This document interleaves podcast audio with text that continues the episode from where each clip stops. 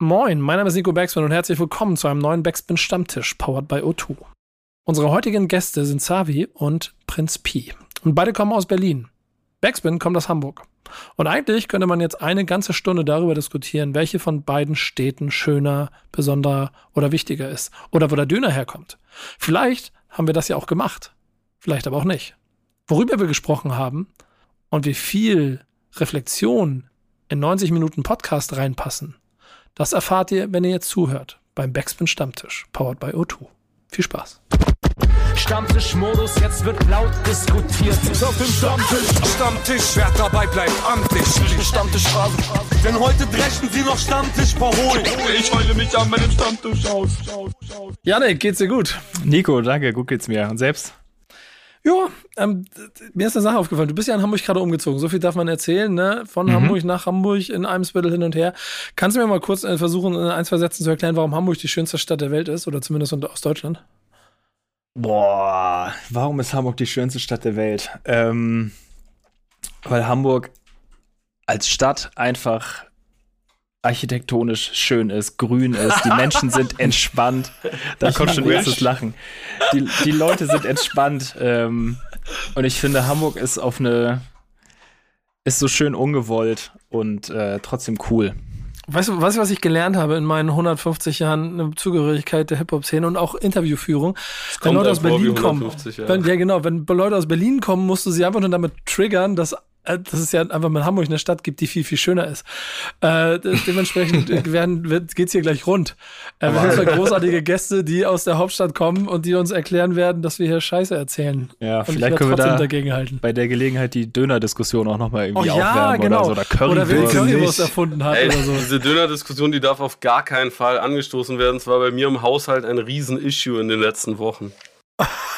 Wieso? Ei, ei, ei. Es Hast, ist, du- äh, hast, machst du jetzt auch einen Döner, oder? also sagen wir erst, sagen wir erstmal Hallo, schön, dass wir alle da sind. Ja, Ähm, genau. ähm, Janik, also, Janik, Janik introduced euch gleich noch, aber ich will kurz wissen, was für Döner-Issues ihr zu Hause. Also meine Haus habt. Frau kommt aus, aus Bayern, ja. Äh, genau genommen aus der Nähe von München. Und zwar die, die nächste größere Stadt heißt der Fürstenfeldbruck. Genauer spezi spezifiziere ich das jetzt nicht. Ähm, und ähm, das Ding ist, ähm, sie sagte mal zu mir, also wir wohnen halt zusammen in Berlin und sie sagte mal zu mir, ey, in Berlin, da gibt es einfach keinen guten Döner. Ich sag so zu ihr, bitte, bitte was?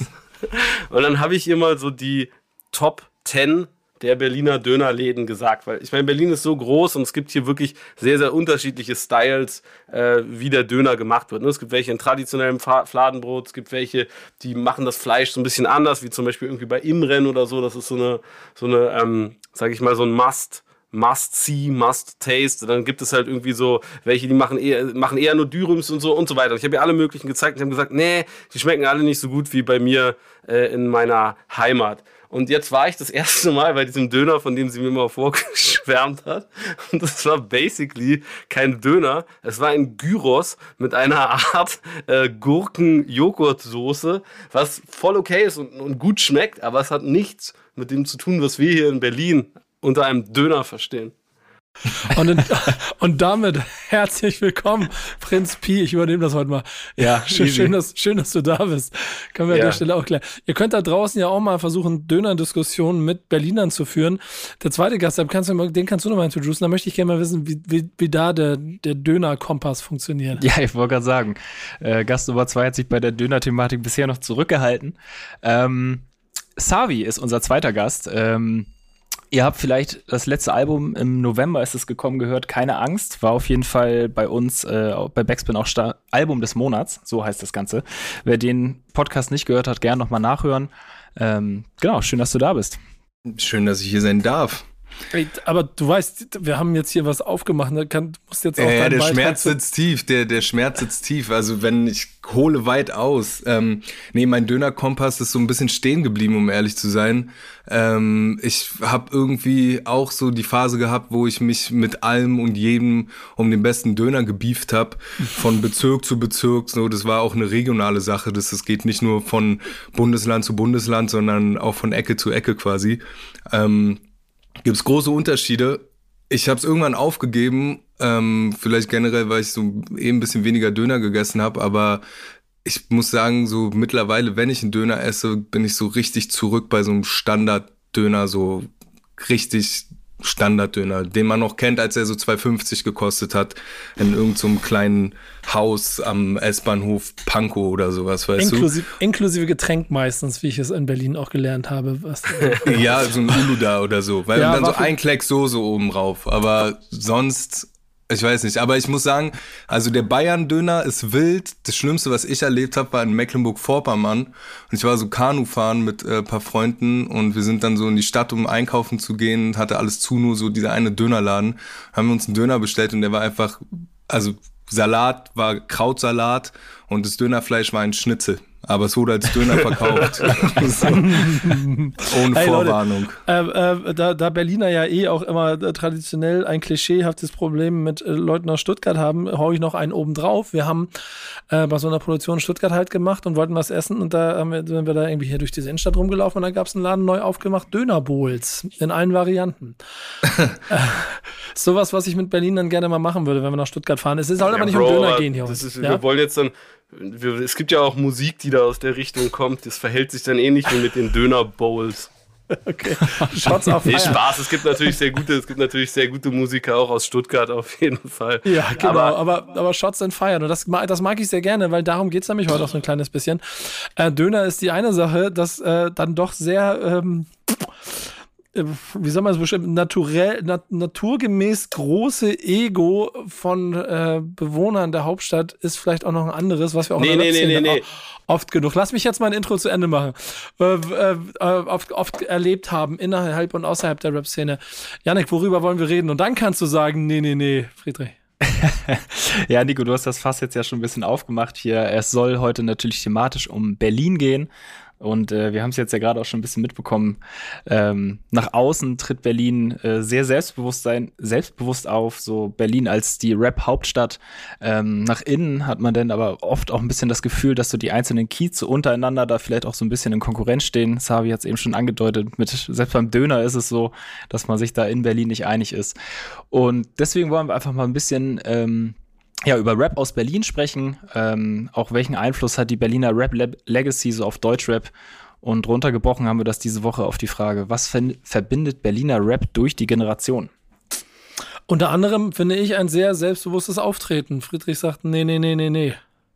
Ich finde es, nee, ich finde es nicht. Ich finde, Berlinern wird irgendwie so ein bisschen unterstellt manchmal, dass wir irgendwie so arrogant sein und uns was darauf ähm, einbilden, dass wir aus Berlin kommen, aber das ist halt völlig bescheuert. Das ist genauso bescheuert wie halt zu sagen zu können, ey, ich bild mir was darauf ein, in welchem Land ich geboren werde und den wie auch immer vermuteten Attributen, die man dem Land dann zuschreibt oder die man sich dann selber meistens zuschreibt. So, ich finde, das ist, das ist Unsinn. Ich finde, was äh, ein, ein großer Unterschied ist von Berlin zu vielen anderen Städten und das ist, ähm, das ist gar nicht mal was Positives, das ist einfach nur, ich habe das Gefühl, die Leute in Berlin haben immer ein lokales Gegeneinander. Und mit diesem Gegeneinander geht halt eine krasse, sehr, sehr lokale Competition einher.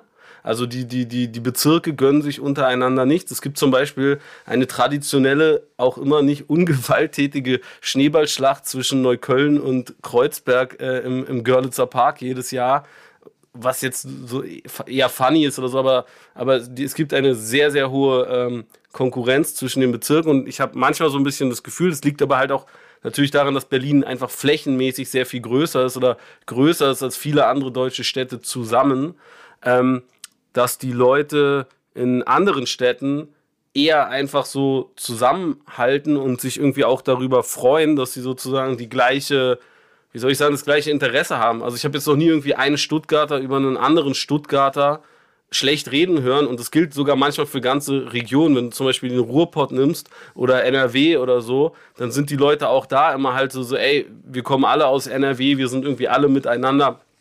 Äh, es ist irgendwie so eine Community. So habe ich es jedenfalls immer erfahren. Und in Berlin ist es halt so, hä, wir sind überhaupt nicht das Gleiche. Der, der wohnt irgendwie 500 Meter weiter weg von mir, aber da ist halt die Bezirksgrenze. Aber also safe irgendwo schon, aber ich glaube, man hat es überall oder uns Berlinern kommt es nur so vor, weil im Endeffekt ist ja dasselbe, was dann irgendwie die Stuttgarter zum Beispiel unter sich haben. Wenn die nur unter sich sind, äh, fucken die sich safe auch hier und da mal ab. Aber wenn sie dann einem Berliner begegnen, treten sie halt gebündelt als Stuttgarter auf und verlieren kein schlechtes Wort. So wie wir ja eigentlich auch nach außen vielleicht, oder? Ich weiß nicht, weil das ist ja genau das, was Yannick auch meinte, dass so dieses äh, Rap-Hauptstadt nach außen mäßig, aber innen gibt's Konflikte und es wird geredet. Ich habe schon Weiß das Gefühl, nicht. dass es in, intern auf jeden Fall nochmal einen anderen Ton, vielleicht liegt es auch an der Grundart in Berlin, ein bisschen rougher und rauer zugeht, auch untereinander. Das ist ja aber auch ein bisschen also eine Generationsfrage. Jetzt äh, seid ihr unterschiedliche Generationen, aber seid sicherlich von ähm, auch einigen Generationen gemeinsam geprägt oder habt sie miterlebt. Könnt, könnt ihr da so Veränderungen über die Jahre wahrnehmen von dem, wie Berlin sich aufgestellt hat, nach innen wie nach außen, auch bezogen darauf, dass es ja irgendwann einfach Musikhauptstadt geworden ist in den letzten zehn Jahren? Hm. Äh, Stille. ich weiß nicht, wie, wie alt bist du, Savi? Ich bin 25. 25. Das heißt, wann bist du geboren? Ich bin schlecht im Rechnen. 97. 97. Ja. 97. Okay, ja, keine Ahnung. Ähm, wie hast du das denn erlebt? Oder wie erlebst du denn sozusagen die Musikszene oder Rap-Szene in Berlin? Ähm, also ich muss sagen, so aktuell sogar finde ich, ist es so ein ziemlich großes Miteinander. Also es hat irgendwie angefangen, so sich diese ganzen Camps zu bilden am Anfang, ne, so die Zeit, als BHZ kam und sowas. Und dann halt gab's das in Wedding, gab's das in Charlottenburg, in Kreuzberg, in Friedrichshain, überall, in jedem Bezirk hat sich das so aufgetan, im Prenzlauer Berg. Und ich habe so das Gefühl gehabt, am Anfang ging das schon so oder haben alle schon so ein bisschen aufeinander Auge gelegt, aber mittlerweile habe ich das Gefühl, es ist echt ein großes Miteinander sogar, also so ganz viele Camps, die irgendwie, sag ich mal, ein bisschen an der Oberfläche kratzen und irgendwie ein bisschen ja nach nach außen kommen und die die Leute mitkriegen, machen übertrieben viel zusammen und so auch unabhängig vom Mucke-Zeug. Ich habe so das Gefühl, das wird gerade eher wie zu so einer kleinen Jugendkultur mäßig, was man vielleicht im Hip-Hop-Bereich jetzt ein paar Jahre, sag ich mal, aus der jungen Sparte oder aus der neuen Generation gar nicht so hatte. Weil ich komme so bin noch so ein bisschen, muss ich sagen, für mein Alter eher so ein bisschen so ein Head, der so gerne auf Cyphers gegangen ist früher und so und sich halt so schon voll früh irgendwo rumgetrieben hat und immer in diesem Hip-Hop-Kosmos unabhängig von so, was zu der Rest meiner Generation macht. Und da war gar nicht so viel da jahrelang. Und ich habe das Gefühl, jetzt ist es viel mehr da. Natürlich nicht so auf Cypher-Ebene oder sowas. Ah, Aber halt so, alle gehen halt zusammen saufen, feiern und äh, auf den Festivals zusammen steil so. Und ich habe schon das Gefühl, dass in Berlin und tatsächlich hier und da auch über Berlin hinaus so schon viele Camps so echt eins werden gerade oder zumindest gut miteinander sind so. Ich hatte da Ja. eine Theorie dahinter, ähm, die mit der Professionalisierung durch, durch immer größer werdende Musikindustrie sicherlich einhergeht. Denn Friedrich, du hast ja selber auch schon so angesprochen, inklusive deiner Fragen, du bist jetzt schon drei Tage länger dabei äh, und hast, glaube ich, andere Kämpfe ausgetragen als das, was man vielleicht heute wahrnimmt, auch innerhalb der dann vielleicht sich mehr gemeinschaftlichen Also Aufstellungen. ja, es gab halt immer irgendwie diese, diese Competition. Äh, in meiner Generation war das schon auch so, dass es halt, sag ich mal, so irgendwie so bisschen so Feindschaften gab. Ja. Ähm, und, und, und viele von, also keine Ahnung, es gab halt, als ich angefangen habe, da war ich halt irgendwie so Team Royer Bunker und dann gab es halt äh, Team Agro Berlin. Das war halt so, waren sozusagen so zwei irgendwie sich nicht so grün seiende Lager. Ähm, und dann gab es ja irgendwann später zum Beispiel auch noch welche, die haben dann so das so mehr oder weniger so was weiß ich wie, die haben halt darüber so richtig Videos gemacht. Zum Beispiel als Schockmusik rausgekommen ist damals, so da war ja quasi das, das, das Dissen von, von Agro Berlin war ja sozusagen das, die, die Story, mit der sie irgendwie rausgekommen sind. Und es kam dann halt irgendwie immer wieder in unterschiedlichen Sachen, aber äh, quasi so langfristig betrachtet muss ich sagen, äh, ich, ich finde, das, das heizt immer kurzzeitig irgendwie so die Competition an, aber langfristig ist ja so, dass sich die Leute dann eigentlich immer irgendwie miteinander über die Musik verbinden. Und ich, ich muss sagen, wenn, wenn ich äh, nicht jetzt die Musik gehabt hätte und vorher vielleicht auch so ein bisschen die Graffiti-Sache, dann hätte ich gar nicht mit so vielen Leuten aus anderen Bezirken rumgehangen und die irgendwie kennengelernt. Das gilt innerhalb von Berlin, aber das gilt auch innerhalb von äh, von Deutschland. Ähm, dass, dass sozusagen Musik oder, oder jetzt Hip-Hop, um es mal für unseren spezifischen Fall zu sagen, äh, etwas ist, was Leute eigentlich irgendwie so zusammenbringt, langfristig und dann irgendwie auch hilft, die, die Differenzen, sage ich mal, abzubauen, äh, finde ich, ist schon, ist schon geil. Und ich weiß nicht, ob die Präsenz der Musikindustrie, also für die Leute, die das jetzt nicht wissen, die nicht so jeden Tag mit Hip-Hop zu tun haben wie wir, es sind, es sind viele Labels, die früher in anderen Städten waren, viele Major-Labels, sind erst relativ kürzlich nach Berlin gezogen. Sony zum Beispiel war früher in München, Universal war früher in Hamburg. Ähm, und die sind jetzt alle in Berlin und dementsprechend gibt es hier auch jetzt mehr Infrastruktur und so. Ähm, ja, ich weiß nicht, ob das was damit zu tun hat, ehrlich gesagt.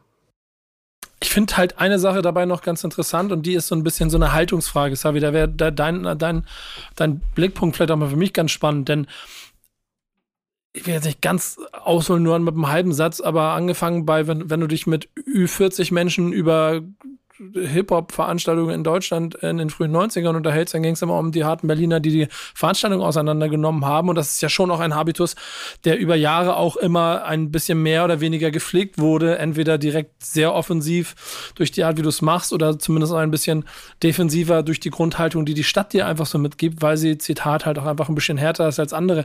Ist das etwas, was du selber auch so für dich über die Zeit immer wahrgenommen hast, dass es einfach so trotzdem noch so eine andere Art ist, in Berlin sein Ding zu machen? als vielleicht in anderen Städten? Ähm, boah, so klar kann ich das gar nicht sagen. Ich glaube, es kommt natürlich auch ein bisschen drauf an, was man macht. So, also ich denke auch einfach, wie Friedrich auch meinte, so das Competition-Ding alleine und so ein bisschen die Camp-Bildung war vielleicht vor ein paar Jahren noch viel, ähm, sag ich mal, doller und aggressiver einfach als jetzt, habe ich so das Gefühl. Weil ich habe schon egal ob es jetzt irgendwie so straight Street Rap ist oder Pop Rap oder auf Techno und es geht um Feiern und Saufen, es gibt irgendwie schon immer so einen gemeinsamen Nenner, solange die Leute miteinander klarkommen, habe ich das Gefühl. Und es ist also für mich persönlich fühlt sich nicht so rough an, als ich so meine Zeit hatte, wo ich schon eher, sag ich mal, auch Mucke gemacht habe, die eher, sag ich, ja, schon nicht kein Gangster-Rap oder so, aber ein bisschen mehr Straßenrap, Eckenrap nenne ich es jetzt einfach mal, habe ich auch eine, automatisch mehr von der Straße und sowas mitbekommen und es war automatisch ein bisschen rougher, das Umfeld, wo man sich äh, so aufgehalten hat und aber so, ich glaube, es ist immer ein bisschen so die Geister, die man ruft, habe ich das Gefühl. Ich glaube, es gibt eine, es gibt so einen Gedanken dazu, der vielleicht äh, so ganz zutreffend ist. Ich habe so das Gefühl, wenn du so wenn du halt so sehr jung bist und du fängst halt an, irgendwas zu machen und du machst das halt so mit deinem Freundeskreis, dann sind halt am Anfang so alle dabei und das ist dann halt irgendwie so ein Camp. Ja? Es sind halt irgendwie so 20 Leute, die sind immer am Start und jeder hat irgendwas so mit der Musik zu tun und kommt mit und so weiter. Aber irgendwann wenn das halt so vielleicht auch so diese Schwelle übertritt von, ey, das ist jetzt irgendwie so ein Hobby und unser gemeinsames Ding, zu dem, ja, das kostet jetzt halt irgendwie so richtig krass Arbeit und man muss sich halt reinhängen, um dann davon vielleicht auch irgendwie Geld zu verdienen, weil sonst kann man sich einfach nicht leisten, so viel Zeit irgendwie da reinzustecken. Dann ist immer so der Punkt, da sieben sich dann aus diesen 20 Leuten, da bleiben am Ende irgendwie noch so zwei oder drei übrig und der Rest macht dann halt irgendwie so seinen normalen Job und ähm, geht halt irgendwie so einen anderen Weg. Und ich glaube, es gibt immer so diesen Moment, da triffst du auf Leute, wo die in diesem Camp sind, wo all diese 20 Leute dabei sind. Und das ist immer das Ding, wo die Leute miteinander clashen. Aber wenn sich die Leute dann zwei, drei Jahre so ein bisschen wieder begegnen und das halt eben nur die Leute sind, die wirklich übrig geblieben sind, also die zwei oder drei von dem jeweiligen Camp, die halt irgendwie noch so still standing sind und die sich immer noch so dafür interessieren und das immer noch so sehr lieben, dass sie da halt irgendwie ihre ganze Zeit und Energie reingeben, so dann verschwinden, glaube ich, auch irgendwie so diese ähm, ganzen Grenzen, weil man dann so sagt, so, oder, oder auch so diese gegenseitigen äh, Animositäten, ja, weil man dann halt irgendwie so sagt, ey, guck mal, äh, wir haben es durchgezogen bis hier und von uns sind nur noch drei übrig, aber bei denen irgendwie auch, aber äh, jetzt sind wir alle irgendwie mehr hier wegen der Musik, weißt du, wie ich meine so? Also so mhm. war es, glaube ich, auf jeden Fall in meiner Generation, weil guck mal, von diesen Dutzenden von Leuten, mit denen man früher dann in so einem Camp war, sind dann am Ende wirklich nicht mehr viel geblieben, ne? Auf jeden Voll. Ja, safe, ist auch ein Ding. Also ich meine, das ist ja irgendwie auch ein, ein Reifeprozess in dem Ganzen. Ähm, wenn ich mich so zurückerinnere, als ich angefangen habe mit meinen Jungs, war es auch halt einfach so, ey, kiffen, rappen und Scheiße bauen und irgendwie fronten und battlen und sowas. Und das wurde dann irgendwann zu, oh, okay, ich mag Musik, ich verstehe Musik, ich lerne Musik, ich will mich weiterentwickeln und dann ging es plötzlich mehr um Musik als irgendwie äh, sich krass zu finden. So, also ja, das voll das sieht sich dann halt so aus. Ne? Ich denke, denke auch, dass besonders, also wenn aus meiner Perspektive, wenn ich jetzt so zurückgucke, zum Beispiel, was so für Deutschrap-Urgesteine, sage ich mal, übrig geblieben sind, ähm, wo auf jeden Fall auch in, in, in der Vergangenheit Beef geherrscht hat und alles und wo viele Geschichten passiert sind, dass so mein Gefühl ist, dass trotzdem auch alle sich so die Hand geben können und sagen können, so, ey, machen das jetzt hier schon eine Weile, hören wir auf, uns ans Bein zu pissen, so. Also, ja, habe ich das Gefühl.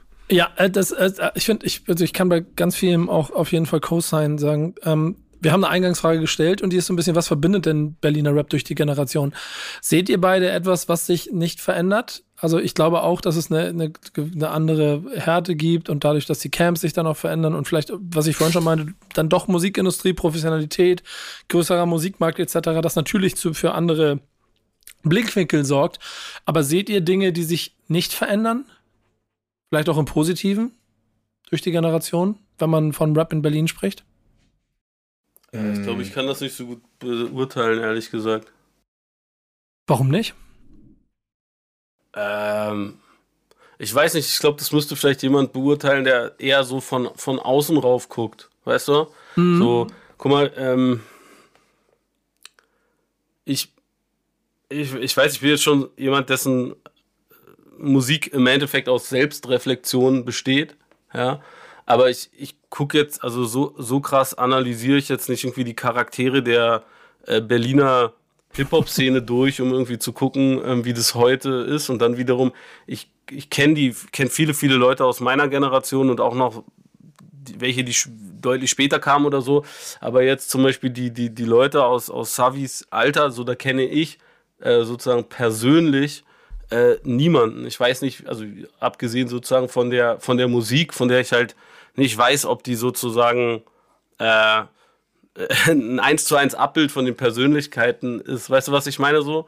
Ähm, und ähm, ich kann mir darüber einfach kein, kein Urteil erlauben. So, ich weiß nicht, wie die, ähm, ich weiß nicht, wie die, wie die äh, jungen äh, Rapstars aus Berlin heutzutage drauf sind und was die unterscheidet von, von früher. Was ich, das Einzige, was ich mit Sicherheit sagen kann, ist, die äh, technischen Möglichkeiten, die man braucht, um heutzutage Musik zu machen und die, die Kosten, die das mit sich bringt, die sind deutlich anders. Als, als ich angefangen habe, Musik zu machen, da war das gerade so, dass man sozusagen CDs und so selber brennen konnte und dass, da, dass man nicht mehr in ein ultra krass teures Tonstudio gehen musste, wo man wirklich noch auf Tonband aufgenommen hat. Aber ähm, ich, ich, ich kenne noch Leute äh, aus meiner Generation, die sich so Tonstudios gemietet haben für mehrere tausend am Tag, um da halt irgendwie ihre großen Alben und so aufzunehmen. Und das ist halt sowas, ich glaube, heutzutage steht es viel mehr Leuten offen, äh, Musik zu machen und die dann auch direkt rauszubringen. So viel, viele technische Sachen sind einfach weggefallen und auch, auch sozusagen organisatorische Sachen sind weggefallen. Du kannst das einfach rausstellen und dann ist das halt draußen, Leute können das anhören. Du kannst halt irgendwie mit deinem, du kannst halt irgendwie mit deinem Smartphone dich sozusagen ausprobieren, kannst halt irgendwie auf so Sachen wie TikTok oder Insta halt einfach gucken, wie kommt irgendwas an. Du, du fängst erstmal an irgendwie mit einem Schnipsel von dem Song, guckst irgendwie, wie funktioniert die, der Refrain oder die beste Zeile, was weiß ich. Das sind alles so Sachen, die waren damals nicht, nicht möglich. Weißt du, ich habe halt irgendwie die ersten fünf Jahre lang habe ich halt Musik gemacht und hätte nicht gedacht, dass irgendjemand das mitbekommt auf der Welt. Und dann hat halt irgendjemand das so hochgeladen auf so, so MP3-Börsen und das hat sich dann halt irgendwie weiter verbreitet. Aber ich selber habe das erst so fünf, sechs Jahre später mitbekommen, dass irgendwelche Leute irgendwo meine Musik kennen und ich habe das gar nicht darauf angelegt, dass irgendjemand meine Musik kennt mäßig. Und heutzutage ist das ein viel bewussterer Prozess. Die Leute sind viel äh, medienerfahrener und äh, wissen, wie sie, äh, wie sie sich drehen müssen, damit ihr Gesicht cool aussieht oder so. Weißt du, was ich meine? Einfach so, die Sache, das ist was, was sich einfach krass verändert hat. Aber das hat nicht, das ist nicht nur in Berlin so, das ist halt auf der ganzen Welt so. Mhm. Also ich finde, ähm, um auf Nikos, Nikos Frage jetzt nochmal zurückzukommen, so was Berliner Rap durch die Generation verbindet, ist für mich einfach so ein ganz, ganz, das klingt vielleicht ein bisschen abgedroschen, aber so ein ganz, ganz natürliches Selbstbewusstsein. Ähm, wenn ich jetzt so zurückdenke, Anfang 2000, also diese Agro-Berlin-Zeit, mit was für einem Selbstverständnis die Leute einfach in die Szene gekommen sind und Rap anders gemacht haben, als, als er davor gemacht wurde. Ähm, und auch jetzt, wenn ich irgendwie an Leute wie ein Pascha Nim zum Beispiel denke, so der einfach, der fährt seinen Film ähm, macht halt einfach das, wo er Bock drauf hat, mit so, mit so einer ganz natürlichen Attitüde halt einfach. Das wirkt nicht aufgesetzt. Ähm, und auch insgesamt finde ich so, Musik aus Berlin ist halt nicht immer am lautesten schreien. Hier sind wir, das ist Berlin, wir sind die Hauptstadt. Ähm, aber es ist halt, es ist irgendwie immer seriös und ähm, ja, halt einfach so so ein natürliches Selbstbewusstsein. Jo, ich komme aus Berlin, ich weiß, ich mache geile Mucke. So, ist mir doch egal, wo du herkommst, egal ob Hamburg, Stuttgart oder Dorf in MacPom. Und das ist, finde ich, so ein, ja, so ein Ding, was sich einfach, was sich da einfach so durchzieht. Ja, voll. Also ich bin, ich muss wirklich zugeben, ich bin echt so ein bisschen Kulturbanause, was so die ganze den Deutschrap-Anfang oder auch so die Berlin-Deutschrap-Anfangsszene betrifft. So, ich kenne mich da echt nicht so aus in der Geschichte.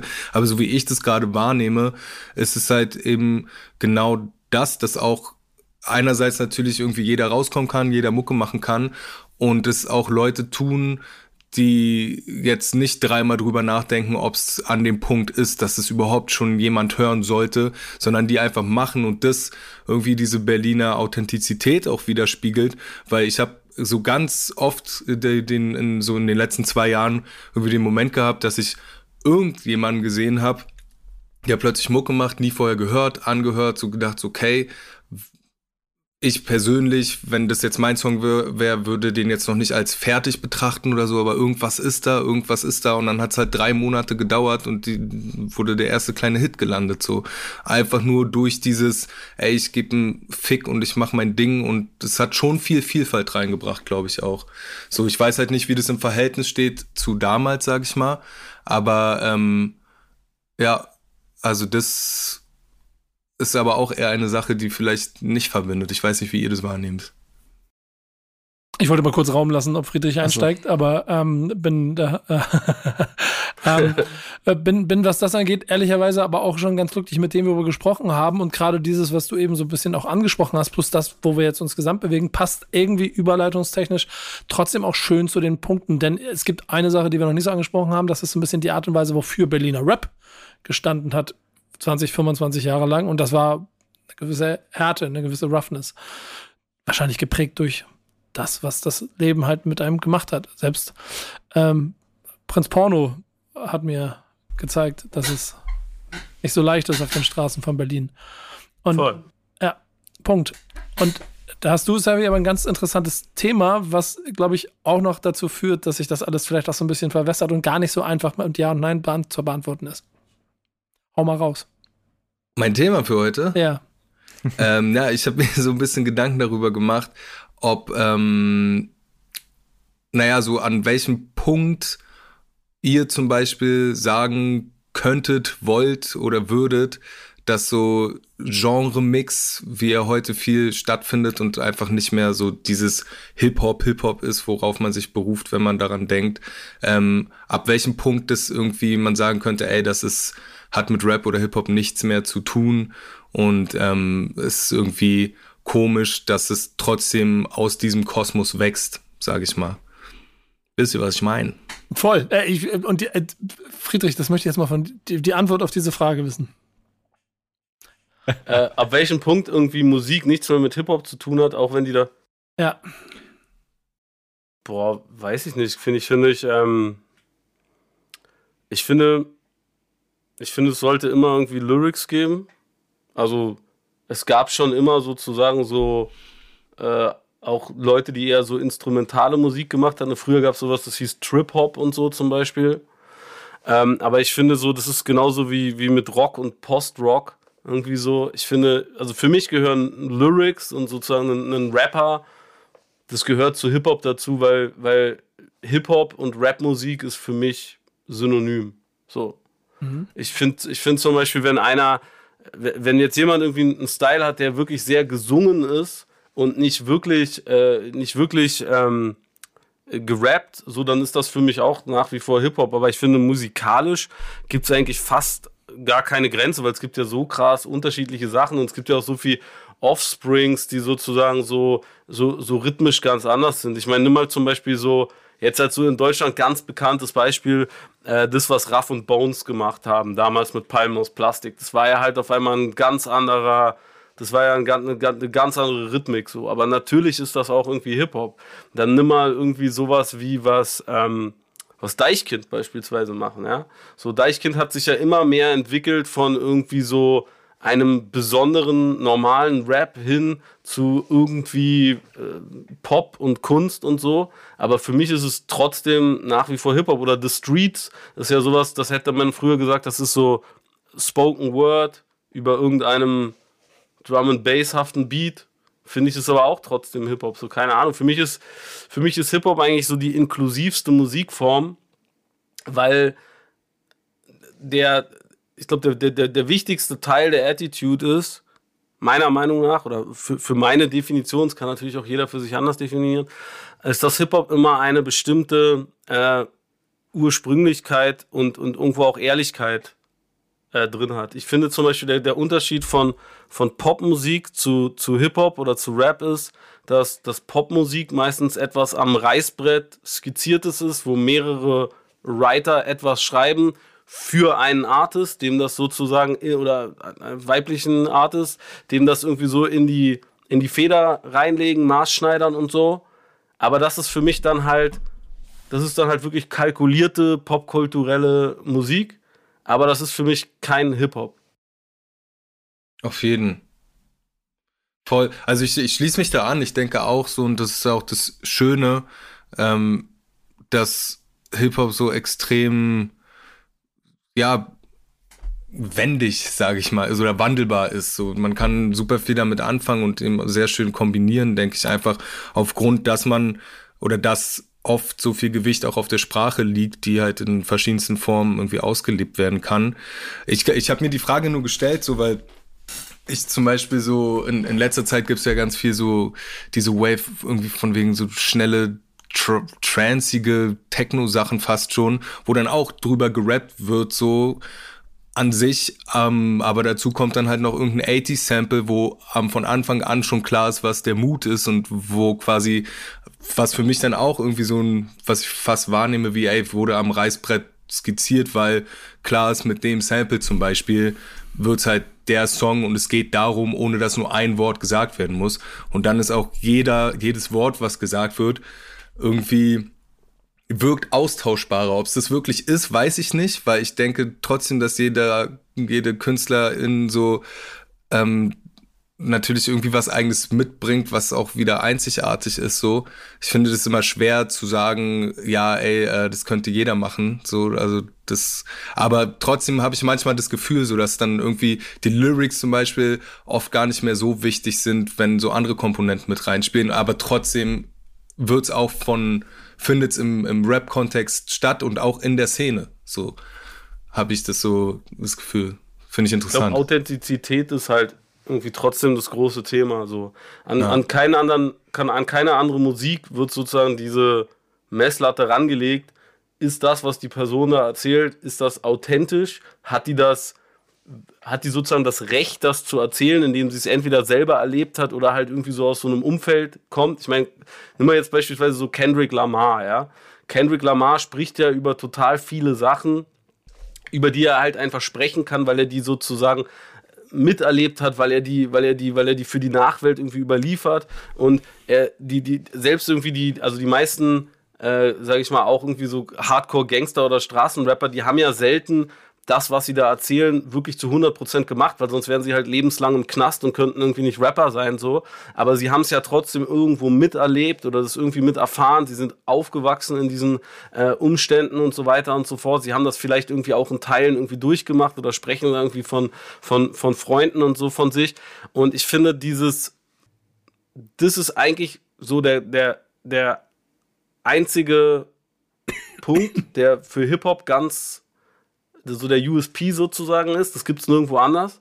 Und wenn, wenn jetzt sozusagen einer sich entscheidet, ja, ich mache das halt auf irgendwie so einem Techno-Beat mit so einem 80s-Sample, weil das ist halt irgendwie die Mood, in der ich halt meine Sache erzählen will, aber die Sache ist halt trotzdem authentisch, so, dann ist es für mich trotzdem ganz klar irgendwie ähm, ganz klar Hip-Hop. Ja.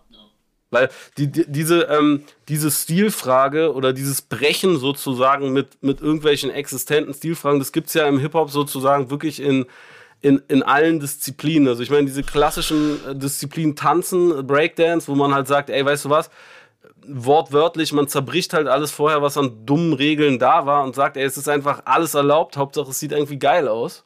Und ähm, beim Graffiti ist es ja auch so, das, das kommt ja auch nicht irgendwie einer, einer an und sagt irgendwie, ja, aber du musst den Schwung hier so machen und die Farbe darfst du nicht verwenden und diese Kombination von hell und dunkel, die geht so gar nicht. So, das ist ja auch äh, komplett frei eigentlich, wie man das machen kann. Ähm, und ich finde, was so ein bisschen, also früher gab es ja noch so diese DJ-Disziplin, aber irgendwie ist die mittlerweile eigentlich so ersetzt worden von dem Musikproduzenten, so gefühlt.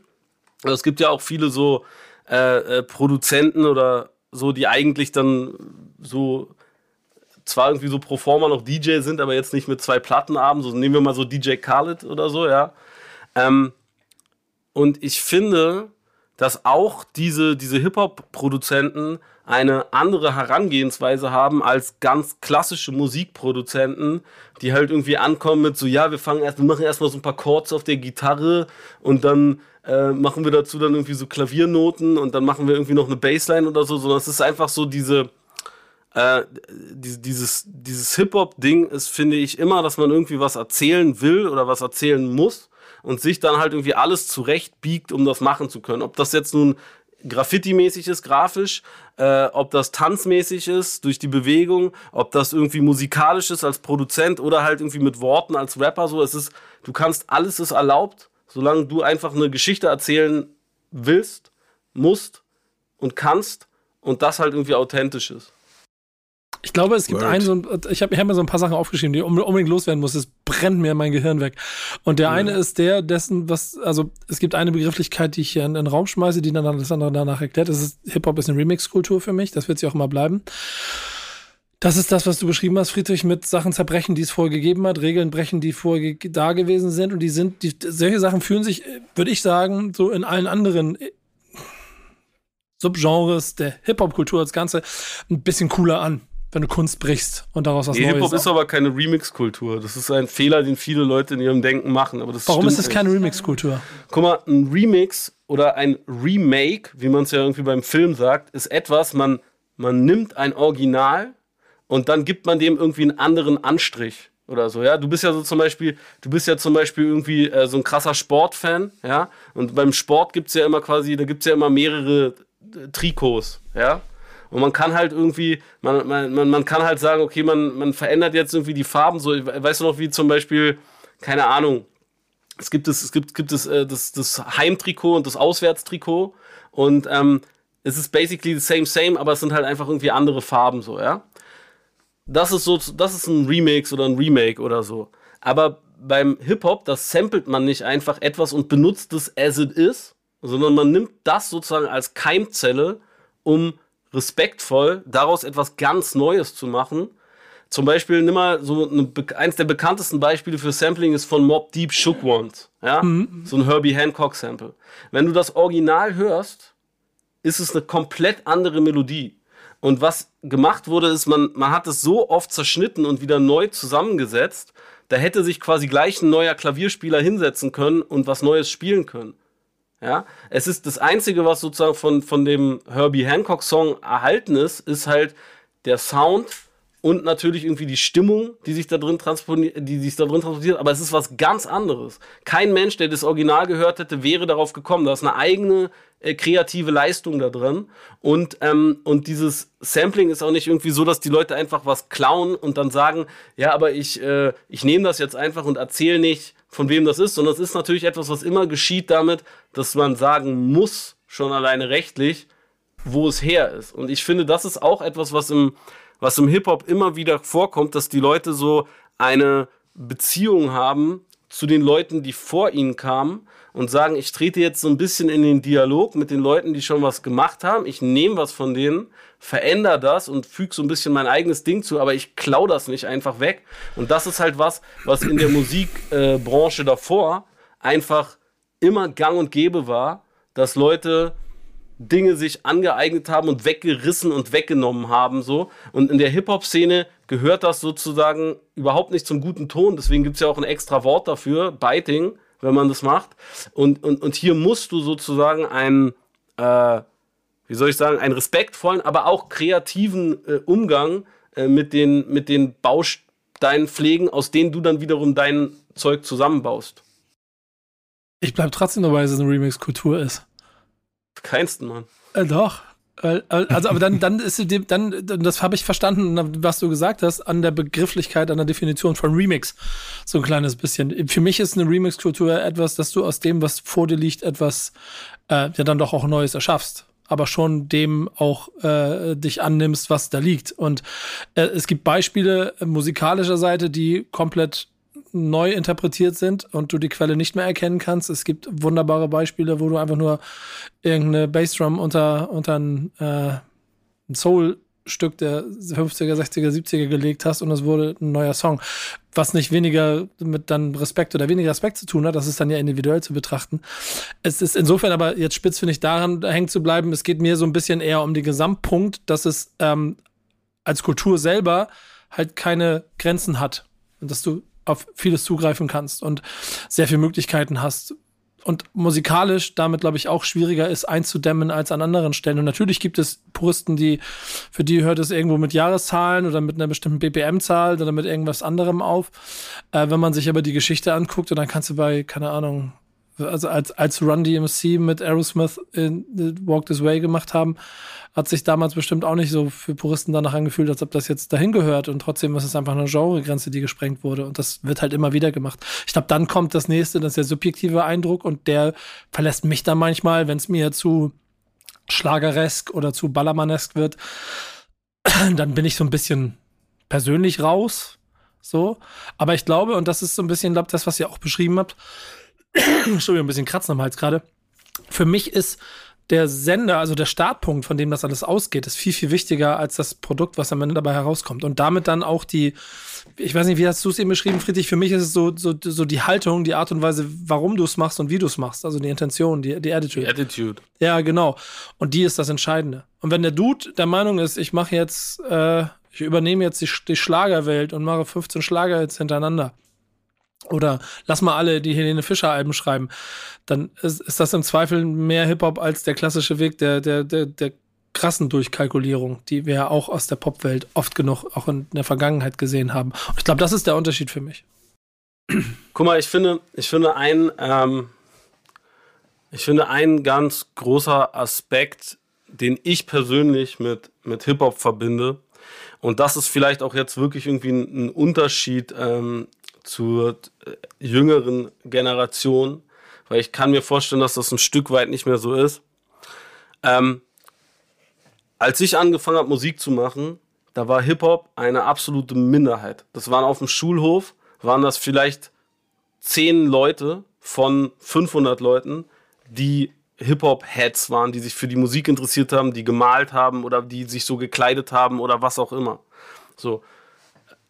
Und alles, was irgendwie äh, Hip-Hop irgendwo versucht hat, das musste gerechtfertigt werden. Guck mal, so jemand, ähm, beispielsweise sind, sind, sind, sind richtige Rap-Hits oder Hip-Hop-Hits immer nur entstanden, wenn, wenn Hip-Hop sich irgendwas genommen hat von einem etablierten Rock- oder Pop-Ding. Zum Beispiel damals irgendwie äh, von, von, von Puffy, der Song äh, mit dem, mit dem Police-Sample, ja, das war halt einfach, es war dieses Police-Sample, was sozusagen die Tür eingetreten hat zu dem, zu dem Mainstream.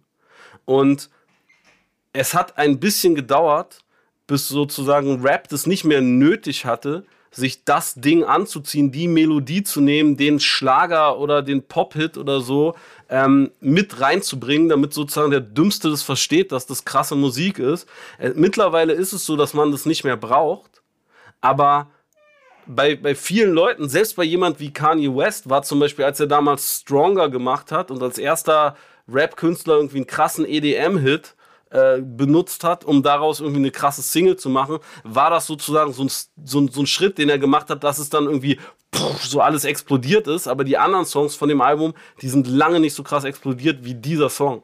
Oder auch sogar bei Jay-Z gab es halt irgendwie dieses Ding ähm, mit, mit Linkin Park und ähm, mit Coldplay, wo du halt sagen musst, so, das sind halt irgendwie die bei ihm nach wie vor äh, meist gestreamten äh, Mega-Hits von ihm. So, obwohl er halt der krass erfolgreichste Rapper von seiner und noch zwei Generationen danach gewesen ist, hat er trotzdem äh, seine größten Erfolge dann gemacht, äh, wenn er sich etwas ähm, genommen hat, was irgendwie so der Mainstream vorher auch kannte. Und ich, mittlerweile ist das nicht mehr so. Und mittlerweile ist es auch so, dass sozusagen diese Hip-Hop-Attitüde, die sich durch alles zieht, so cool und etabliert ist, dass man die nicht mehr ablegen braucht. Früher war das immer so, wenn du, keine Ahnung, wenn, wenn, wenn ich irgendwie jetzt in, mir früher irgendwie ins Autohaus gegangen bin und ich wollte irgendwie mir Autos angucken und eine Probefahrt machen, dann hätten die mich nicht, hätten die mir das nicht gegeben, wenn ich da irgendwie mit einem äh, umgedrehten Cap reingegangen wäre und gesagt hätte, ey, sorry, ich möchte mal gerne hier die Karre ausprobieren. Da hätten die gesagt, nee, das, auf gar keinen Fall, mein Freund. So. Und heutzutage ist es halt so, wenn du halt reinkommst mit diesem Hip-Hop-Ding, dann wiss, weiß auch der letzte Autoverkäufer, ah ja, okay, gut, diese Rapper, die haben Kohle. Natürlich gebe ich ihm gleich den geilsten Wagen und der kann den mal ausprobieren. So. Aber das ist mittlerweile erst so und es ist noch gar nicht lange so. Und ich glaube, das ist etwas, was sich krass äh, verändert hat, dass die äh, Akzeptanz und auch irgendwie die Wertschätzung äh, für das, was die, was die Hip-Hop-Kultur in die Gesellschaft reingebracht hat, auf unterschiedlichsten Ebenen, äh, mittlerweile viel, viel größer ist. Ja, voll. Also ich glaube, was, was halt auch generell einfach ein Ding mit Hip-Hop ist, ist halt die, die ganze Respektsache so, ob man das jetzt innerhalb der Szene, sag ich mal, hat oder nach außen hin. Also wenn dann Jay-Z irgendwie mit Linkin Park und Coldplay ein Hit landet ähm, und es plötzlich groß wird und, äh, sage ich mal, Rap äh, in Anführungszeichen salonfähig wird für, für ganz viele Menschen, dann sind das ja alles noch lange keine Leute, die quasi Hip-Hop feiern, sondern die feiern den einen Song und der Song macht's halt zugänglich, das Thema für die und ein paar von denen bleiben dann bei Rap kleben und so ist, denke ich mal, einfach groß gewachsen, nur ob man das jetzt auf dem Schulhof hat und einer von den zehn ist, der sich quasi da so, ja, vor allen anderen ein bisschen noch den Respekt erkämpfen muss und immer erstmal damit aneckt oder ob man innerhalb der Szene reinkommt und sich Respekt verdienen muss irgendwie. Ich glaube, so, das ist so ein, ein wichtiger Bestandteil von Hip-Hop generell, der manchmal vielleicht auch ein bisschen einen hindert oder die, uns hindert daran, sage ich mal, so frei zu sein. Aber ich denke, dass es trotzdem ein schöner Bestandteil auch ist, dass so man sich den Respekt verdienen muss, egal ob man jetzt auf ein Sample geht, was schon da ist, wo alle sagen so, ey, das hat nichts mehr mit Rap zu tun, aber man macht es auf eine authentische Art und Weise und man macht es so, dass alle sagen, ja, okay, ey, ist ein geiler Song irgendwie. Oder man macht halt ein Feature und die Leute sagen, krass, äh, ich habe noch nie einen Rap-Song gefeiert, aber cool, die können ja doch was so. Und ich glaube, das ist auch einfach so ein Ding, was, was, was sich durchzieht und was immer Bestandteil davon sein wird auch. Das eine ist ja Musik und Kultur, das andere ist dann auch ein bisschen die inhaltliche Ebene. Ich versuche eine Überleitung zu bauen, Friedrich, du musst dich vorbereiten und dein Thema reinzuschmeißen. Ja, ich, äh denn, denn der, äh, das ist ja auch etwas, was sich sehr krass verändert hat, finde ich, und was ja auch genauso dazu beiträgt, dass, glaube ich, dieser Gesamtkosmos, in dem wir uns bewegen, so offen und so groß wie nie ist und damit aber auch so kontrovers wie nie diskutiert wird mit, hat das noch was mit Hip-Hop zu tun? Das ist nicht mehr mein Rap, das ist nicht mehr mein Deutschrap, alles Mögliche. Und jetzt kommt Friedrich mit dem Thema, dass das Ganze hier quasi auch aus Berliner Sicht noch mal mehr ähm, auseinanderpflückt. Oder? Also, mein Thema ist, dass ich sage, ey, ich glaube, das Männlichkeits im, Männlichkeitsbild im, im Rap, speziell in, in Hinblick auf Verletzlichkeit, hat sich stark verändert und, und, und verändert sich äh, immer weiter, äh, weil ich glaube, dass sozusagen die Art und Weise, wie äh, Männer sich wahrnehmen, sich ohnehin in den letzten 20 Jahren, äh, zumindest in unserer Gesellschaft, äh, einfach etwas äh, verändert hat. Und das schlägt sich meiner Meinung nach auch in der, in der Hip-Hop- Szene, in, in, in, Songs wieder, in der Art und Weise, wie Künstler sich äh, darstellen und was sie so für Themen äh, wählen in ihren Songs. Und ähm, also so ganz, ganz großes Beispiel natürlich irgendwie damals ähm, Eminem, der so als einer der ersten irgendwie auch so über psychische Probleme und so weiter gesprochen hat. Dann vielleicht irgendwie ähm, ein bisschen später so jemand wie Lil Peep oder so. Äh, in Deutschland natürlich, ähm, ich will es mich da nicht selber nennen und so, aber zum Beispiel jemand so wie Casper äh, hat viel sowas gemacht. Ähm, genau, das ist meine These, mein Thema. Ähm, würde ich absolut unterschreiben, das Ganze. Also ich glaube, das ist eine Entwicklung, die auf jeden Fall gut tut, finde ich, äh, weil Rap, beziehungsweise das Männerbild in Rap, äh, finde ich viel zu lange viel zu ja, Stereotyp war, sage ich mal.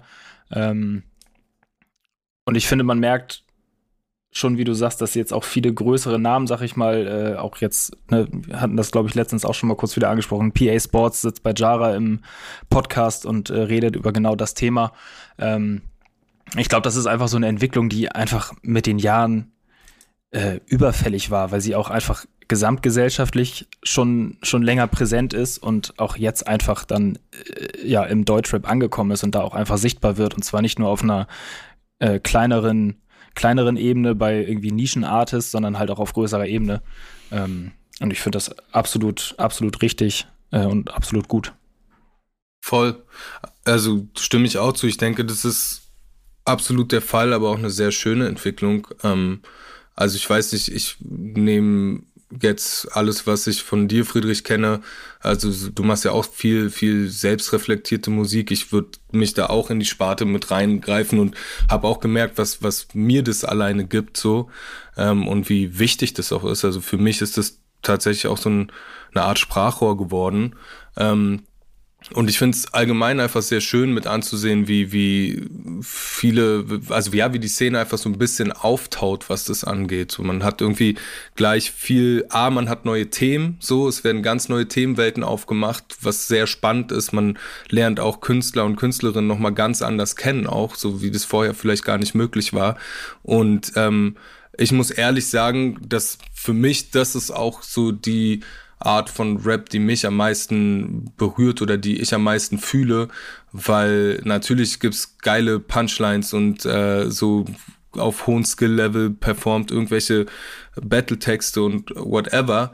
Aber ich muss sagen, so man, ich habe das halt meine Jugend lang gehört und irgendwann hatte ich halt auch die Schnauze voll, weil natürlich auch so das Bedürfnis, glaube ich auch, ist es eine Sache des Alters und des Erwachsenwerdens.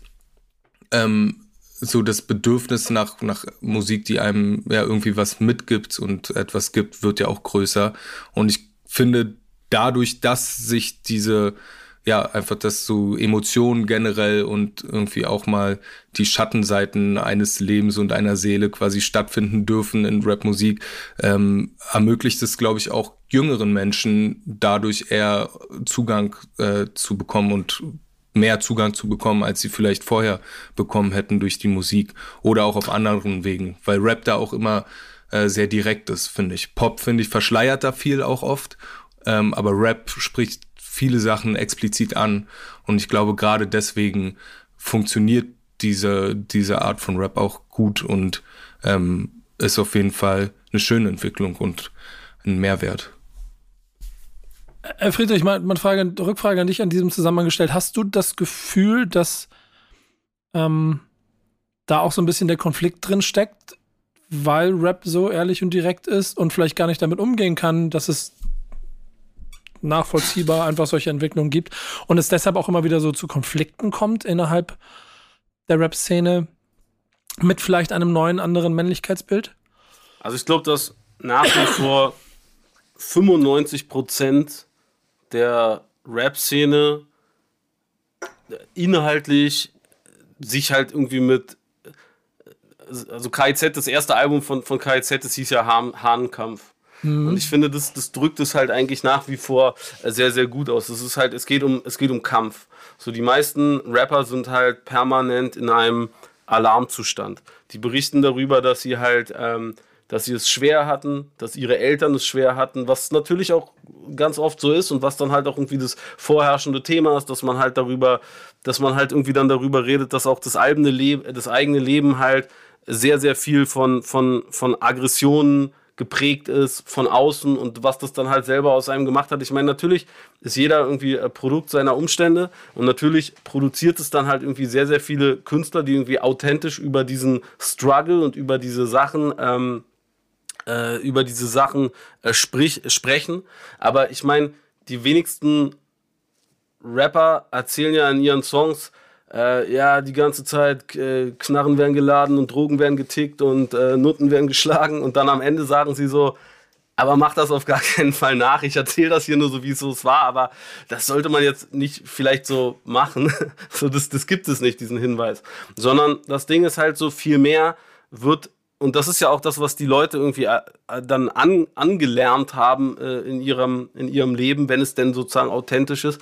So jedes kleinste Zeichen von Schwäche wird ja sofort bestraft. Oder auch nur sozusagen die Vermutung, dass jemand irgendwie schwach sein könnte, ist ja schon irgendwie quasi ein Grund, warum der irgendwie gedrückt äh, werden muss oder wird und, und, und so weiter und so fort. Und das ist natürlich eine das ist natürlich eine Sache, auch wenn die halt irgendwie hundertprozentig wahr ist, ja, macht das ja etwas mit den Leuten, die das anhören. Und kein, also Kunst ist frei und kein Rapper hat sozusagen die, äh, die, die, die meisten Rapper sind keine Sozialarbeiter und müssen irgendwie Leute sozusagen in eine bestimmte Richtung damit irgendwie drücken und, und positiv auf ihre Hörer einwirken. Aber ähm, ich finde es halt cool, wenn es na, mittlerweile irgendwie den Raum gibt, dass auch in, in diesem Umfeld und vor diesem Hintergrund Leute sagen können, ja, ey, pass auf, all dieser Stress, der irgendwie passiert ist, und das ist ein ganz subjektives Ding und das ist bei, bei, bei, bei halt irgendwie den, den, den Leuten richtig, richtig unterschiedlich natürlich, was sie erlebt haben und in welchem Ausmaß und so weiter. Aber da, bei, bei vielen ist das ja, dass es, dass es vollkommen offensichtlich ist, dass das die Leute, die das alles durchlebt haben, traumatisiert haben muss. Und sie reden aber halt darüber, als würde ihnen das nicht das Geringste anhaben. Als wären sie halt durch all diesen Pain und diesen Struggle und diese ganzen schlimmen Erlebnisse gegangen sein, ohne dass das auch nur ein bisschen was mit ihnen gemacht hat. So.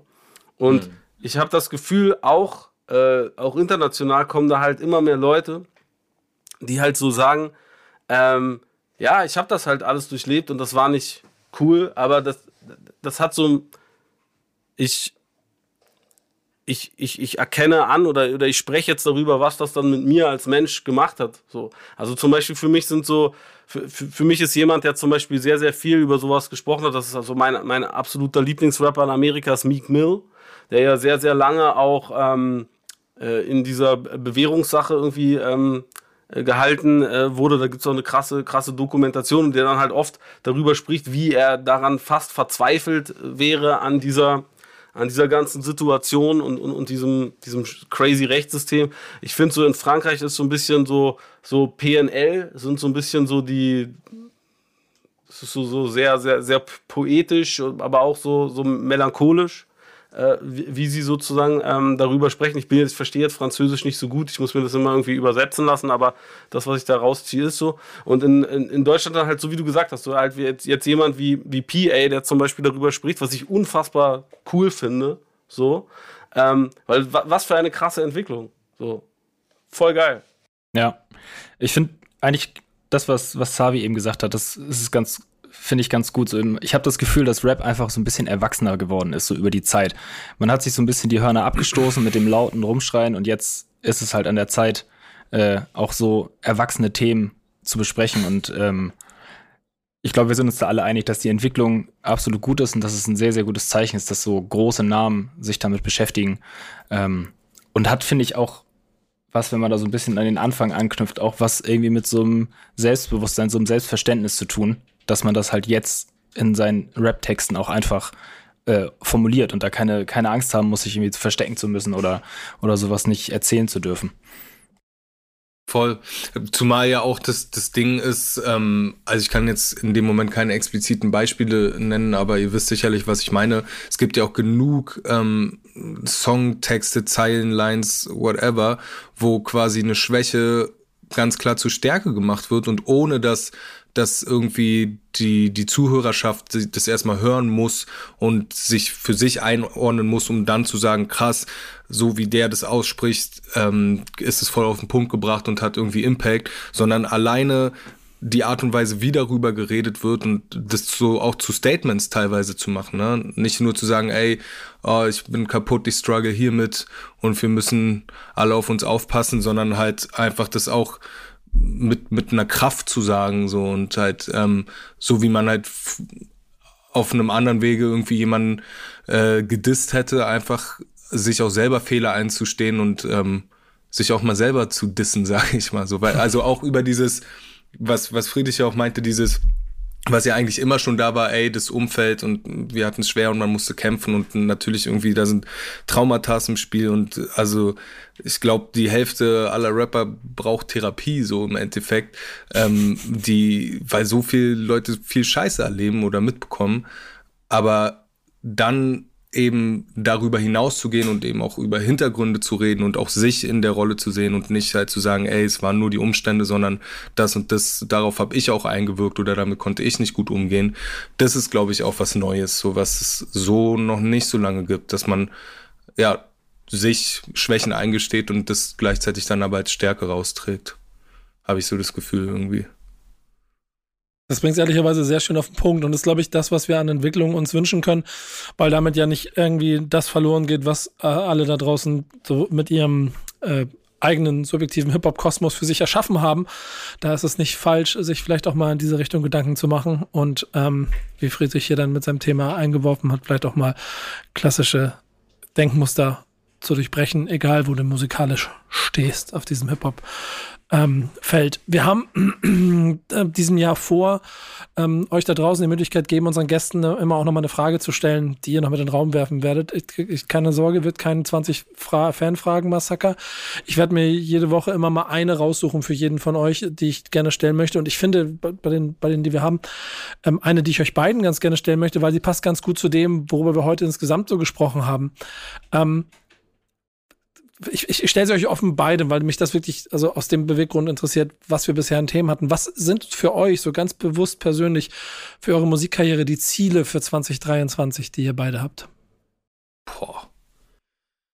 ähm, ich, ich weiß nicht, ich muss ehrlich sagen, ich habe mir noch nicht so Gedanken darüber gemacht. Ich hatte jetzt irgendwie das Glück, letztes Jahr meine erste kleine Tour spielen zu dürfen und ein Album zu machen, mit dem ich sehr zufrieden bin, was so auch das erste Mal so ein intensiver Prozess und eine intensive Auseinandersetzung mit Musik war, beziehungsweise so, wie ich sie noch nicht hatte und habe ganz viel lernen dürfen und mich weiterentwickeln dürfen.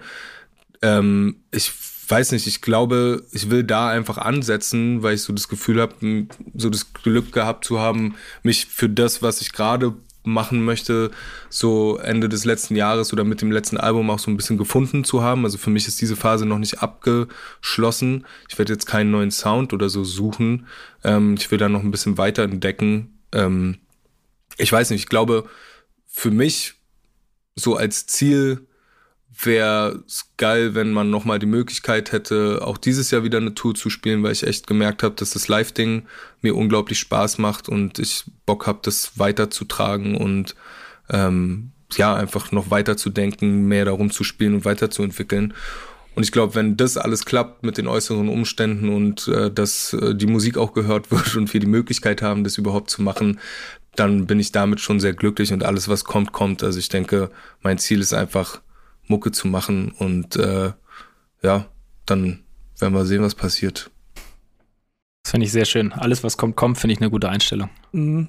Friedrich hat, halt, Friedrich hat da schon aber einen ganz anderen Apparat um sich rum und wahrscheinlich auch eine andere Erwartungshaltung an das, was da passiert. Da ist nicht alles, was kommt, das kommt. Da ist, da ist ein Album, da ist, da ist ein Plan drumherum und der wird wahrscheinlich, ich kann mir dich so richtig vorstellen, mit so, da, ist, da wird wahrscheinlich irgendwo im Büro so ein, so ein Flipchart oder so ein Jahreskalender an der Wand hängen nee. und da sind überall schon so unterschiedlich farbige äh, Marker mit drauf. Nee, nee, also mein Album ist halt fertig, ne? Das ist halt Das kommt jetzt raus in zwei Wochen, also am 3.2.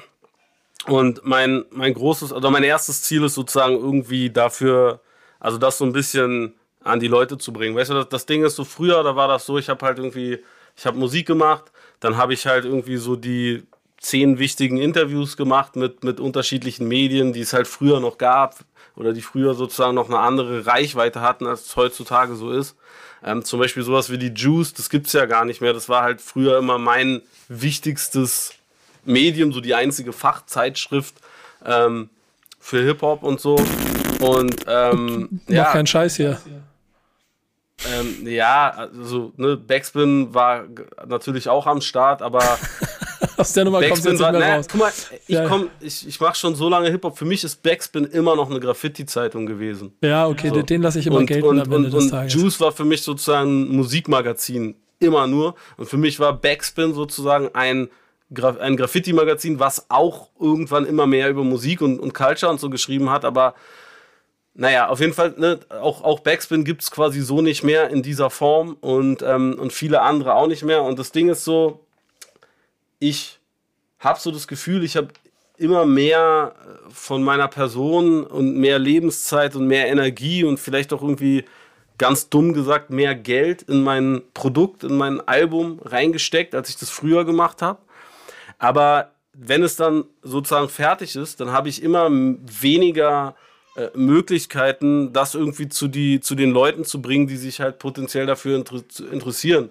Und ich habe keine Lust, dieses komplexe Ding, was ich da habe, irgendwie zu zerhacken in kleine 15-sekündige Schnipsel, um das dann irgendwie bei TikTok reinzuwerfen oder irgendwie das Instagram kompatibel zu machen. Weißt du, das Ding, was ich gemacht habe, das ist halt, meine Musik ist komplex.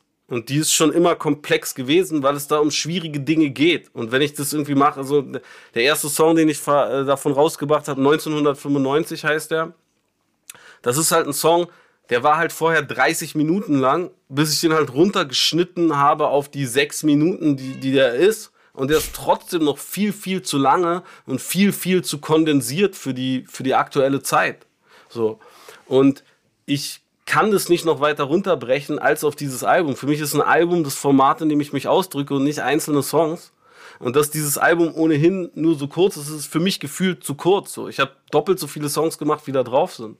So und ich tue mich jetzt sozusagen etwas schwer, mein mein Baby dazu zu, zu gebären, weil ich halt irgendwie weiß, dass das sozusagen in eine Welt gestoßen wird, die das wahrscheinlich gar nicht so richtig sich anschauen wird, wie das noch gewesen wäre vor beispielsweise fünf oder sechs, sieben Jahren oder so, wo man halt einfach das über andere Kanäle rausge, rausgelassen hätte, mäßig. So. Und das ist etwas, was mir, was mich einfach sehr, sehr traurig fühlen lässt. Und ich bin, ich war noch nie so, also ich bin immer der, der größte Kritiker von meiner eigenen Musik und ähm, abgesehen von laut.de vielleicht. Und ähm, ich, ähm, ich, ich war noch nie so quasi so happy mit irgendwas wie mir jetzt mit diesem Album. Aber ich war aber auch noch nie irgendwie so quasi desillusioniert von dem aktuellen Geschehen auf dem Musikmarkt, wenn ich halt irgendwie gucke, was, um das mal wie so ein Plattenmitarbeiter zu sagen, gerade funktioniert. So, und das ist sozusagen mein erstes Ziel, dass ich das irgendwie hinkriege, dass es halt irgendwie möglichst viele Leute ähm, zu schätzen wissen oder sich damit halt irgendwie ähm, auseinandersetzen. Einfach weil ich glaube, dass es das äh, verdient hat und, und sehr, sehr gut ist. So. Und das Zweite, was halt irgendwie mein, mein, mein Ziel ist, ich habe ich hab seit vier Jahren eigentlich nicht mehr richtig live gespielt. Ich war halt, 2018 habe ich meine letzte Festivalsaison äh, gespielt. Ich war, das letzte richtige Konzert, was ich hatte, war Frauenfeld, 21 Uhr, vor was weiß ich, wie 60.000 Leuten und bin halt irgendwie von der Bühne gegangen. Hab dann halt gesagt, 2019, okay, ich bin jetzt zehn Jahre immer auf Festivaltour gewesen. Ich mache jetzt mal ein Jahr lang eine Auszeit. und, und dann kam halt irgendwie zwei Jahre Corona. Und dann kam halt irgendwie, ähm, jetzt ist es halt so, dass alle Festivals sozusagen verstopft sind mit den Künstlern, die die ganze Zeit nicht spielen konnten. Und 80 Prozent von den, von den Leuten, die jetzt spielen, sind sozusagen gebucht gewesen von vor einem Jahr oder vor zwei Jahren oder so. Und deswegen ist es sehr, sehr schwierig, sozusagen jetzt normale Festival-Slots zu kriegen. Und ich, ich würde mich aber sehr freuen, weil für mich sind Festivals Sachen, die sind fast schöner als die eigenen Touren. Weil, weißt du, die, die eigenen Touren, die sind so, die Leute, die kennen dich und die wissen dich zu schätzen, denen hast du den, den hast du das schon verkauft, dass die extra zu dir kommen.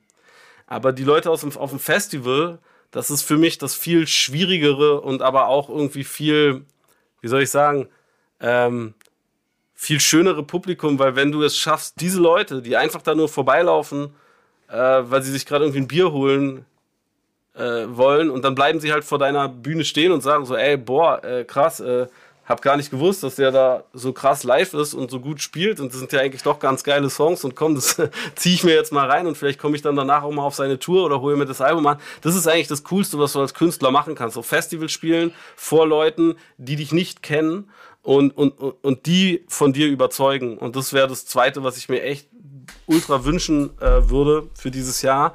Und da können wir den Bogen schließen zu deiner äh, Aussage ganz am Anfang, wo du gesagt hast, ey, ähm, äh, Hamburg ist die, die schönste äh, Stadt der Welt. Das finde ich nicht. Ich finde aber auch nicht, dass Berlin das, äh, die schönste Stadt der Welt ist. Ich finde aber, dass, also Hamburg hat das für mich ähm, schönste Festival. Äh, und zwar das Dockville. Das ist für mich nämlich immer wirklich ein unfassbar geil kuratiertes und sehr, sehr ähm, abwechslungsreiches Festival. Und da hatte ich auf jeden Fall welche meiner allerschönsten äh, Live-Auftritte. Ach, schön. Langes Plädoyer. Romantisch. Ja, wollte ich gerade sagen, langes Plädoyer mit einem unheimlich versöhnlichem Ausgang. Äh, ich freue mich, wenn du hier bist. So. Freue ich mich auch. Ja, sehr gut. Ähm, Danke für die ausführlichen Antworten, auch auf die Fragen unserer, ähm, unserer, unserer Zuhörer. Jill hat die Frage gestellt, ähm, freut sich ähm, drauf. Ich glaube, beide, beide, deswegen habe ich beiden gestellt, beide Antworten haben, haben da sehr gut gepasst. Damit schließen wir den offiziellen Teil dieses Ganzen und gehen in das, über was wir am Ende immer machen wollen. Wir haben eine Playlist, da findet ihr auch immer statt, da kommen wir gleich noch zu. Aber wir haben noch Classics. Ähm, und jeder von euch beiden sollte noch einen Classic mitbringen. Könnt ihr uns kurz erklären, welchen Classic ihr warum mitgebracht habt äh, und warum die Leute sich das anhören sollten? Fangen wir an. Schnick, schnack, schnuck. Servi, fang an. Alright. Ähm, ich habe mitgebracht das Album Regenmacher von Megalo. Ähm, also ich bin generell, muss ich einfach sagen, echt schon seit meiner frühen Jugend ein krasser Megalo-Fan geworden. Es gibt diesen Song Traum vom Fliegen. So, der hat mich so komplett in der Phase gecatcht, wo ich auch so mitten in Identifikation war, ähm, mit Migrationshintergrund und was bin ich, schwarz-weiß, aber eigentlich bin ich Latino, aber meine Familie ist schwarz, aber ich bin auch nicht schwarz und so.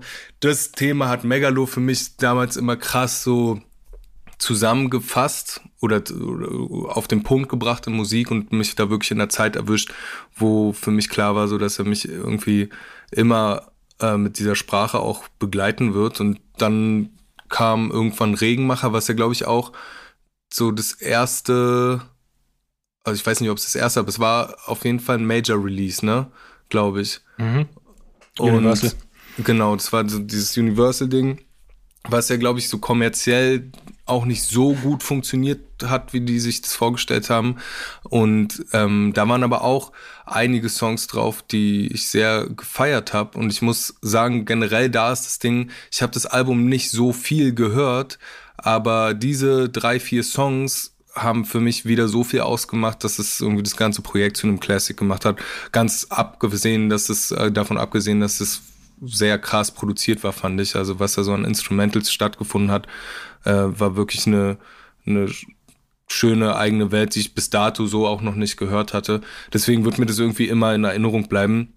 Ich weiß nicht, ob es nur an der Musik liegt und, und vielleicht auch ein bisschen an der Zeit und an der Emotion, die ich einfach mit der Mucke da verbunden habe in der Zeit.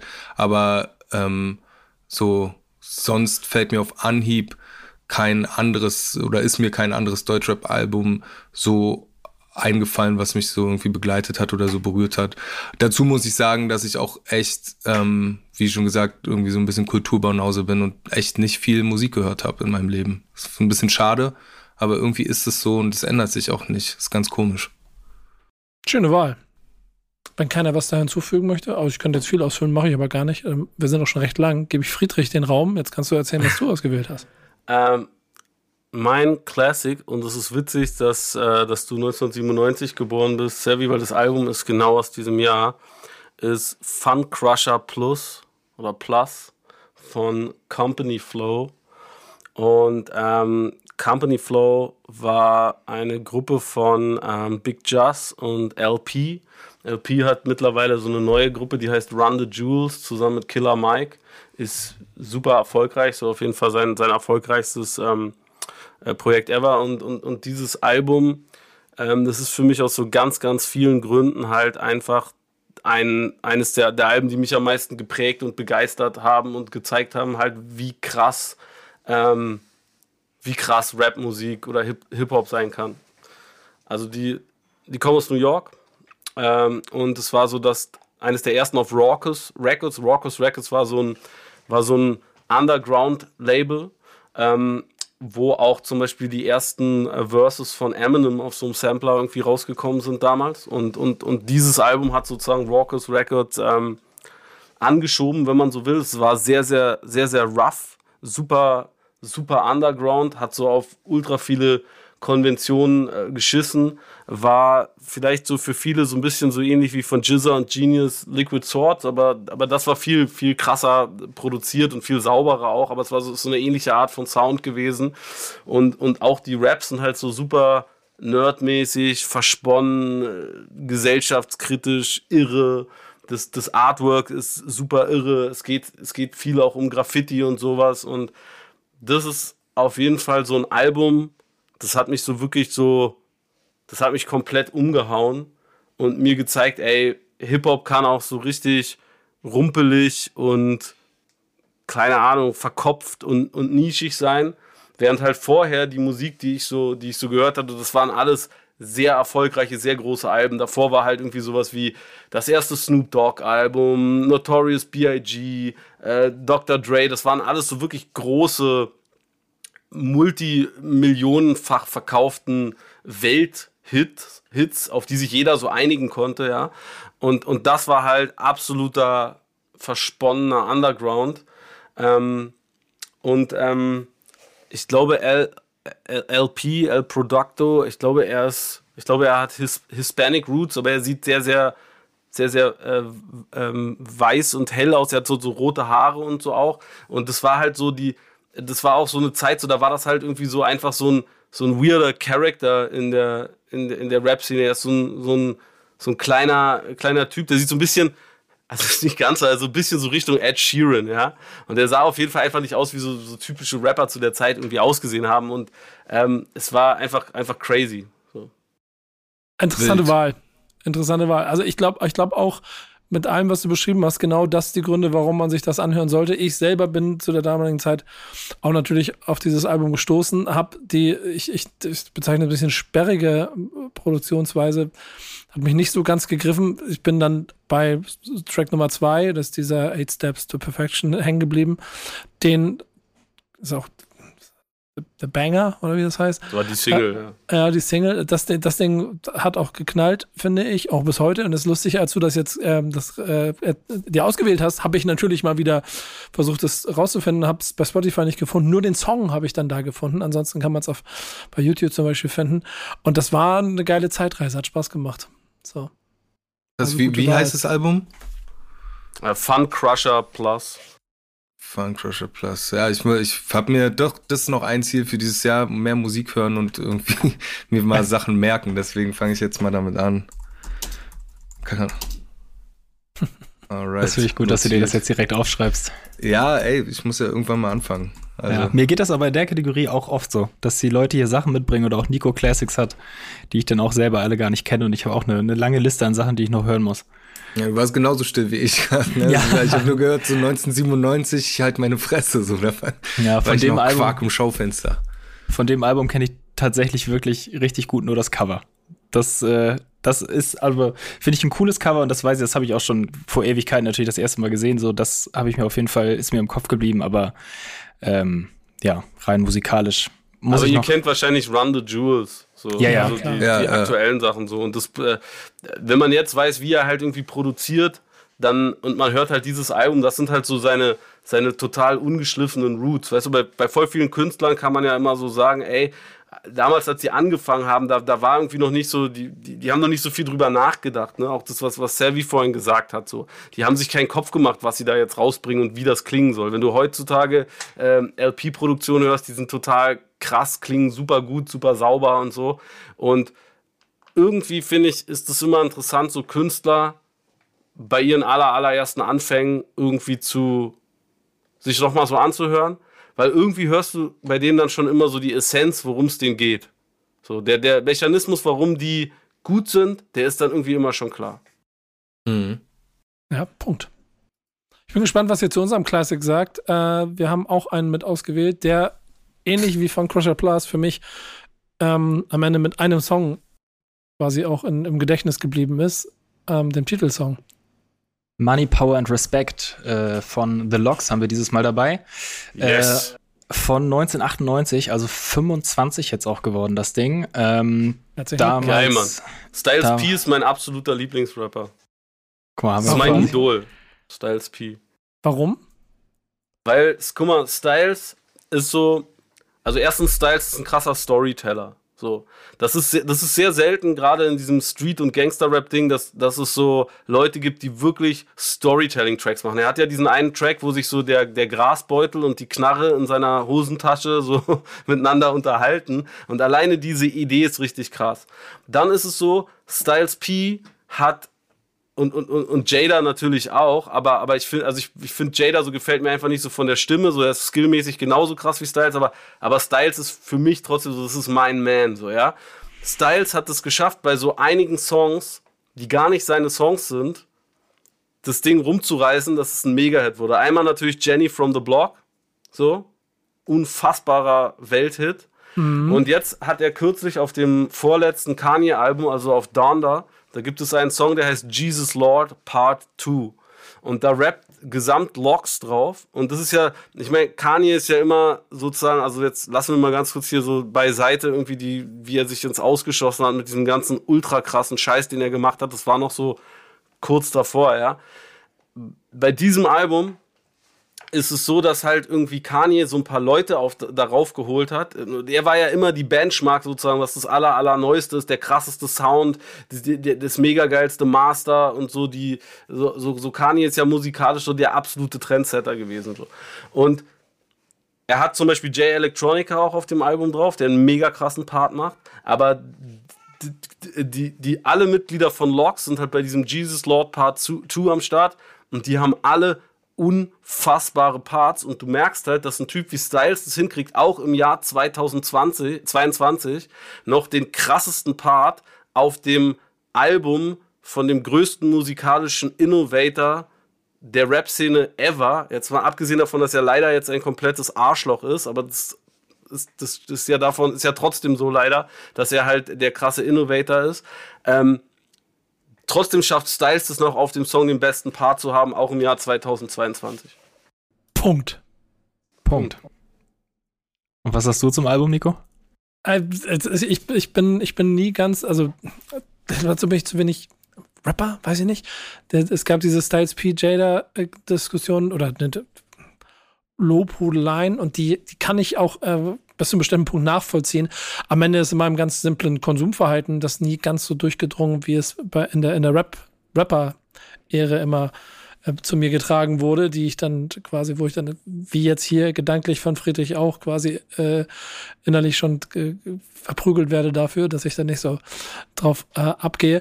Ähm, zweifelsohne aber ein Stück Zeitgeschichte und allein dieser Song. Da gibt es die kleinere lustige Randnotiz, dass auch die aktuelle größte Rap-Playlist der Welt, Rap Caviar, das Ding halt zum Geburtstag 25 Jahre oben mit als Titelsong draufgesetzt hat, in alles Neu Neuzeitige, was da an Musik läuft.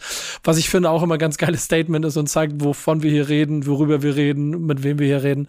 Und alle Protagonisten von The Dogs sind auf jeden Fall ein Teil der Geschichte und deshalb showed some respect. Selvi, kennst du die auch oder fühlst du die null? Ich habe gehofft, dass mir die Frage nicht gestellt wird. Also Styles, Styles wir vergessen dich.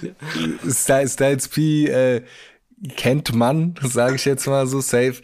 Aber ey, ich bin ehrlich, ich würde lügen. Also ich kann euch keinen keinen Track nennen oder irgendwie sagen, was ich daran feier. So bestimmt, Ey, wenn ich irgendwas hören würde, wiedererkennen, aber also ich sag dir einen Song, vielleicht kannst du den finden, weil das ist eigentlich der beste Styles P-Track und zwar ist es ein Feature mit Pharaoh Monk.